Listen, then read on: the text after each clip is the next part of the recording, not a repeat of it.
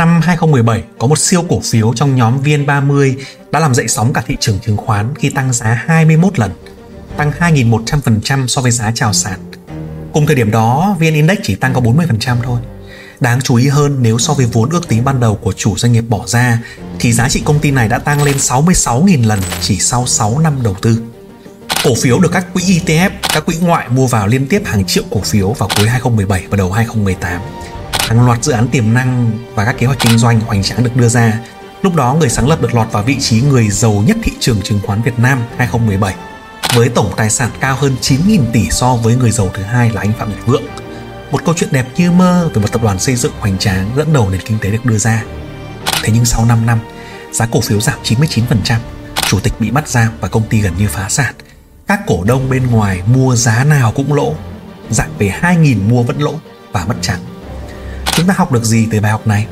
Tại sao những câu chuyện kinh doanh này nó luôn lặp lại và những cái kỹ thuật tăng vốn, quay tay vẫn sẽ còn tồn tại bởi vì thị trường chúng ta có rất nhiều người chưa hề quan tâm nhiều tới nó. Chúng ta hãy ngồi xuống và nghe câu chuyện này để tránh trong tương lai những bài học tương tự cho mình nhé. Đây là một mục trong câu chuyện kinh doanh của Cú. Các bạn có thể tìm thêm những cái video này trên kênh, trên YouTube, trên fanpage, trên postcard bằng cách gõ vào chữ Cú thông thái nhé. Trước IPO, thánh gióng 4.300 tỷ. Công ty Ross được thành lập vào năm 2011 với vốn điều lệ ban đầu là 1 tỷ rưỡi. Thế sau khi đó, khi được mua lại thì ngay trong 2016-2015 thì Ross tăng vốn lên 4.300 tỷ, tức là tăng gấp 3.000 lần chỉ trong 2 năm. Mà của đáng tội thông thường các doanh nghiệp khác họ tăng vốn bằng cách là bỏ vốn vào công ty và dùng vốn đó để đi mua tài sản, mua máy móc, mua trang thiết bị, mua các thứ khác. Nhưng với Ross thì tăng vốn lên 3.000 lần, nhưng toàn bộ cái vốn được đầu tư vào lại được rút ra để làm ủy thác đầu tư một cách rất là nhanh chóng và chóng mặt. Tức là gần như bạn nộp tiền vào, bạn nộp 1 tỷ vào công ty và bạn lại rút 1 tỷ đó ra ngay và cứ thế bạn xoay vòng, xoay vòng, xoay vòng. Người ta gọi là kỹ thuật tráng men vốn.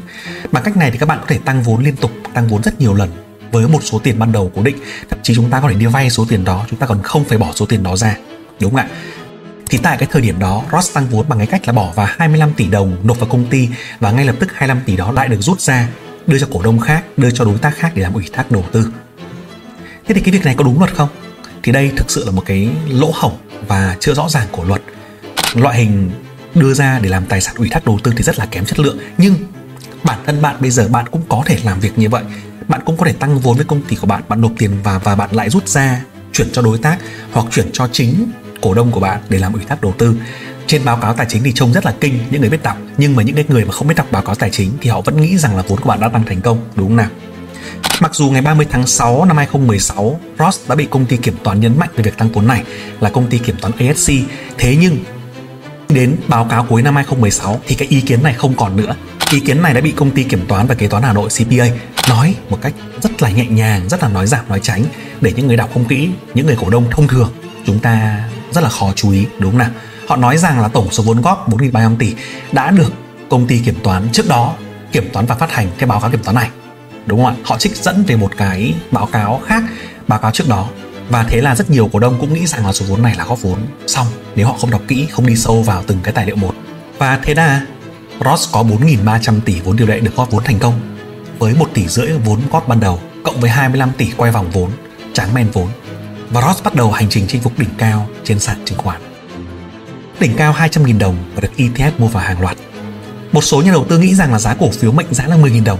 Cứ mua giá này là giá gốc rồi, giá gốc vốn rồi đúng không? Yên tâm có lãi đúng không? Đúng là rất nhiều người như thế, đến bây giờ vẫn như thế. Khi mà chúng ta mới vào thị trường chứng khoán thì nào là vốn điều lệ, nào là vốn chủ sở hữu, nào là vốn hóa công ty, nào là vốn hóa thị trường các kiểu, nó rất nhiều thứ. Và khi mà chúng ta bỏ vào một cái lượng tiền 50 triệu 100 triệu hay chúng ta mới tham gia thị trường thì những cái định nghĩa đó một cách nó rất là mơ hồ, đúng không nào? Thì chúng ta thấy rằng, đấy, công ty hoành tráng, công ty được ủy ban chứng khoán xét duyệt hồ sơ rồi, công ty được sở giao dịch niêm yết rồi, thì đã uy tín quá chứ còn gì, đúng không? Lại còn tỷ phú chứng khoán nữa. Và đấy rất nhiều bạn cũng đi mua mà thôi, đúng không nào? Với trường hợp này, giá gốc của cổ phiếu là một tỷ rưỡi, họ tăng vốn lên 4.300 tỷ. Tức là giá gốc của cổ phiếu như là chỉ 100 đồng thôi. Và niêm yết với giá chào sàn là 10.500 thì họ bán giá nào cũng có lãi rồi. Thế nhưng mà chưa hết. Ross còn làm mọi người bất ngờ hơn nhiều tháng 9 năm 2016 Ross chào sàn với giá là 10.500 đồng thì Ross đã chuẩn bị một cái kế hoạch kinh doanh doanh thu rất là tốt để sau đó đưa ra thông tin về doanh thu vượt trội, tăng vọt và lợi nhuận tăng vọt trong 2017.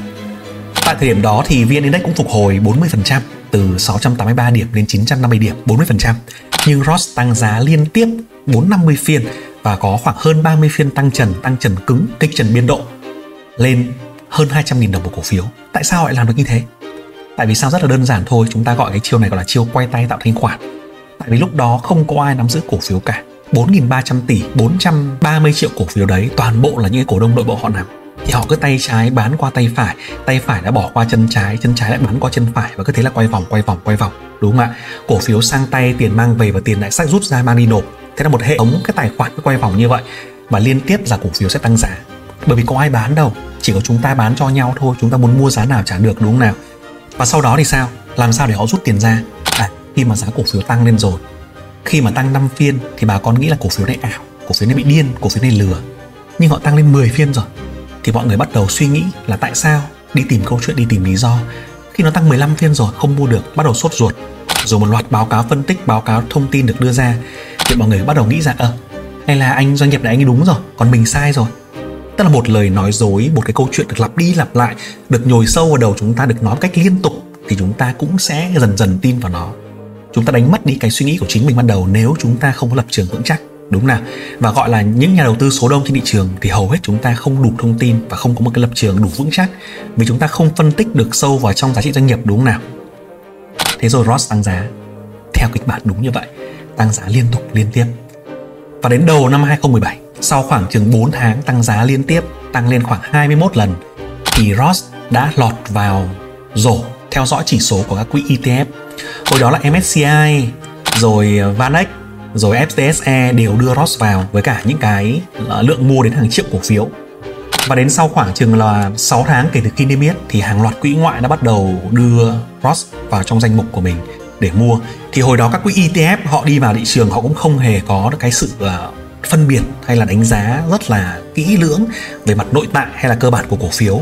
Họ chỉ đánh giá theo ba cái tiêu chí quan trọng để bám sát, để làm sao cho cái giá trị à, quỹ của họ bám sát được cái biến động của thị trường. Tức là ba tiêu chí là gì? Một là vốn hóa của công ty đấy, hai là mức độ thanh khoản của công ty đấy, và ba là cái tỷ lệ cổ phiếu lưu hành công ty đấy.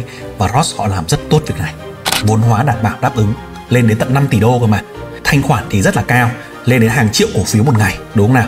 Và tỷ lệ cổ phiếu lưu hành cũng rất là ok bởi vì ngoài những cổ đông lớn như là anh Quyết và nhóm công ty ra thì rất nhiều cổ đông nhỏ khác mặc dù là cũng là trong nhóm của họ và sau đó họ phân phối ra được ngoài thị trường rồi cũng đang nắm giữ cổ phiếu này và cổ phiếu này trở thành cổ phiếu tâm điểm và được cả ba quỹ ETF lớn nhất thị trường đều đưa vào danh mục với số lượng mua vào 4 5 triệu cổ phiếu. Và sau đó thì Vanex đã mua vào 4 triệu cổ phiếu, FCSE mua vào 4 triệu cổ phiếu với cái giá loanh quanh khoảng chừng là 120.000 đến 130.000 đồng một cổ phiếu. Thậm chí là có những cái lúc mà mua đến giá 156.000 đồng một cổ phiếu. Và đến năm 2017 thì khi giá cổ phiếu Ross tiếp tục tăng lên đỉnh cao, đúng không ạ? Rớt từ 120 trong 2017 thì Ross có điều chỉnh. Vào giữa năm, rớt khoảng chừng 50% một nửa. Nhưng mà sau đó lại tăng vọt 4 lần, tăng liên tiếp 4 lần, lên đến mức hơn 200 nghìn. Thì các quỹ ngoại đã báo lãi rất lớn. Quỹ ngoại báo lãi đến 90% tức là lãi gấp đôi danh mục, rất là sung sướng, đúng không nào? Và tại cái thời điểm này, khi quỹ ngoại công bố lãi lớn Ross cũng lập tức đưa ra hàng loạt các cái dự án, hàng loạt các cái hợp tác chiến lược với tập đoàn FLC và tôi đứng ra để tôi làm tổng thầu cho FLC rất nhiều dự án à, tiềm năng doanh thu rồi lãi của năm 2018 rất là cao và dự báo của 2017 thì Ross có lẽ đã có thể đạt mức lãi đâu đó khoảng chừng là 950 tỷ đồng, vượt 63% kế hoạch lợi nhuận và chi cổ tức 20% vốn điều lệ. Kể cả như vậy thì các cái chỉ số định giá khác như là PE, PB hay là PE trên EBITDA nó cũng rất là cao đến cả trăm lần đúng không nào? Thế nhưng mà khi khi một cổ phiếu được cả thị trường đồng thuận mua vào, khi mà tất cả các cái quỹ đồng thuận mua vào, khi mà những cái dự án thông tin được đưa ra đúng không nào? Thì à, nói thật sự là nó sẽ tạo ra một cái sự FOMO vô cùng lớn. Và rất nhiều nhà đầu tư nhỏ lẻ họ băn khoăn họ chỉ chờ cổ phiếu này điều chỉnh giảm để họ mua vào. Và khi đó thì thị trường đã đủ hết mâm bát rồi tất cả các nhà đầu tư lớn nhỏ đã đều có mặt. Và câu chuyện của anh Quyết thì cực kỳ thành công từ 1,5 tỷ ban đầu. Anh tăng vốn lên 4.300 tỷ và anh tăng tiếp giá trị công ty trên sàn chứng khoán lên gấp 21 lần lên 100.000 tỷ. Và tính ra là anh đã tăng được 66.000 lần giá trị công ty đỉnh cao sau vòng chỉ trong vòng 6 năm. Và anh trở thành tỷ phú giàu nhất sàn chứng khoán với tổng giá trị tài sản lên đến 41.000 tỷ, cao hơn 9.000 tỷ so với tỷ phú Phạm Nhật Vượng ở tại thời điểm đó. 3 năm trong hoang mang 2018-2020 tại lúc đỉnh cao đó thì rất nhiều nhà đầu tư đã cảm thấy rất là tiếc nuối vì chúng ta không vào kịp nó. Bây giờ chúng ta mới nhận ra rằng tại sao chúng ta bỏ qua một cơ hội sinh lời như thế, tại sao chúng ta bỏ qua một cơ hội sinh lời tài sản ghê gớm như vậy, đúng không nào? Và chúng ta sẽ đợi điều chỉnh để chúng ta mua vào một cái thói quen rất là bình thường, đúng không ạ? Chúng ta thấy một cổ phiếu tăng rất là lớn rồi, và bây giờ chúng ta đợi nó điều chỉnh, đợi nó giảm 30% 40% chúng ta mua vào, chúng ta tích sẵn đúng không? Và nó càng giảm càng mua, một cái suy nghĩ rất là thông thường, một suy nghĩ rất là bình thường của một cái nhà đầu tư mới vào thị trường. Thế nhưng lúc này 2017 thì giá tạo đỉnh khoảng 214.000 giá này là giá đã có điều chỉnh sau khi mà chia cổ phiếu. Và ngay sau đó là giá bắt đầu chu trình giảm không thấy đáy. Trong năm 2018 thì giá cổ phiếu giảm 150.000 về 34.000 tức là giảm 76% lợi nhuận giảm dần, doanh thu giảm dần, tiền mặt thì không còn nữa. Năm 2019 giá giảm tiếp 45% từ 34k về 20k và 2020 thì giá giảm tiếp 20.000 giảm thêm 90% nữa từ 20.000 về loanh quanh ở vùng 2.000 tức là nếu bạn mua giá nào cũng lỗ hết. Bạn đợi 40% bạn mua, đúng không? Bạn lỗ. Bạn đợi tiếp 40% nữa, giảm 50% nữa bạn mua, bạn lỗ tiếp. Bạn lại giảm đợi 50% nữa bạn mua, bạn lại lỗ tiếp. Và càng rơi thì cổ đông lớn càng bán. Càng rơi, cổ đông càng bán. Càng rơi, cổ đông càng bán. Bán không quan tâm, không quan tâm đến thị trường, mặc dù chứng khoán lúc đó 2019 có những cái nhịp phục hồi, đúng không ạ? Rất là khủng khiếp, nhưng mà giá cổ phiếu thì nó không quan tâm và nó chỉ có bán một chiều mà thôi trong 3 năm, giá cổ phiếu giảm chỉ có một chiều, rất là thảm khốc.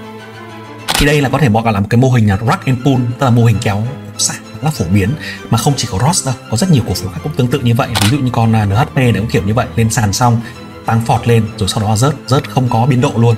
Hay là con Nari KS này cũng thế này, cũng lên sàn bịch một phát lên, xong lại lại rớt, không có biên độ luôn. Thì nó rất nhiều như vậy.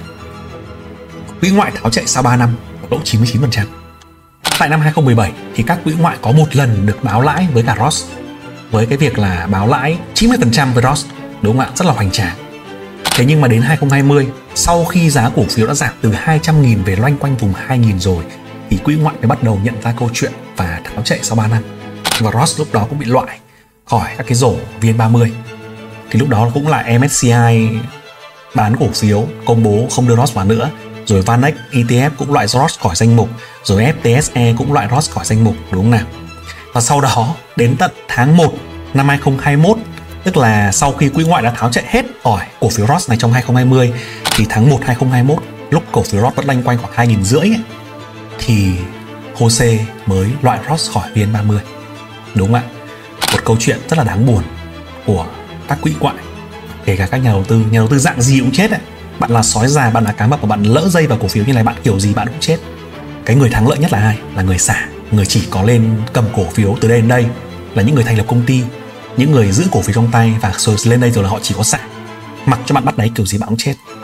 Bạn bắt đáy đến đâu bạn cũng chết, bắt đáy giỏi mấy bạn cũng chết, vốn bạn dài mấy bạn cũng chết. Quỹ ngoại đúng không? Quỹ ngoại là vốn là vô hạn rồi. Đặc biệt là những quỹ ETF là vốn của họ gần như vô hạn rồi. Họ đầu tư rất là dài thì mà họ vẫn chết và phải bỏ chạy. 2022 và hiện tại tại thời điểm dịch bệnh Covid của 2020, 2021 thì cổ phiếu Ross tiếp tục tăng trở lại theo xu hướng chung của thị trường, đúng không nào? Các bạn thấy không? Mặc dù cổ phiếu rất là lở, nhưng hồi đó thì chúng ta có một cái trend là cổ phiếu rác, cổ phiếu dơm, lãi cắt tìm vàng. Những cổ phiếu lở vẫn có thể tăng giá và tăng giá thậm chí rất là tốt, tăng giá mạnh hơn những cổ phiếu hàng đầu.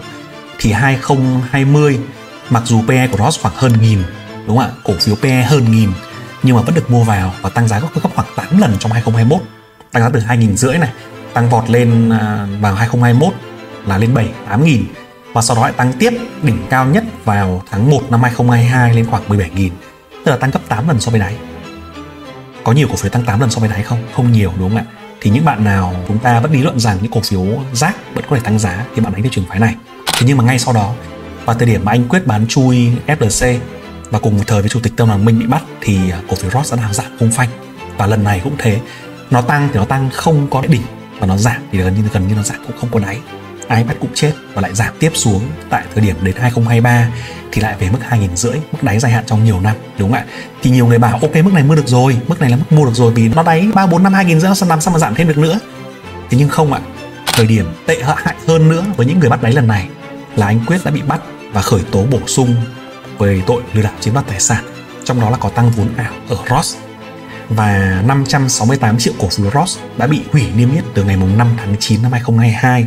Tức là những người mua 2.000 rưỡi một cổ phiếu Ross bây giờ cũng không thể bán được nữa. Và đến thời điểm đầu năm 2023 này thì HNX công bố không thể niêm yết Ross Upcom được, chưa thể niêm yết lên được tại vì là không biết được là vốn của nó là bao nhiêu và đợi kết luận của cơ quan điều tra thì mới niêm yết được cổ phiếu.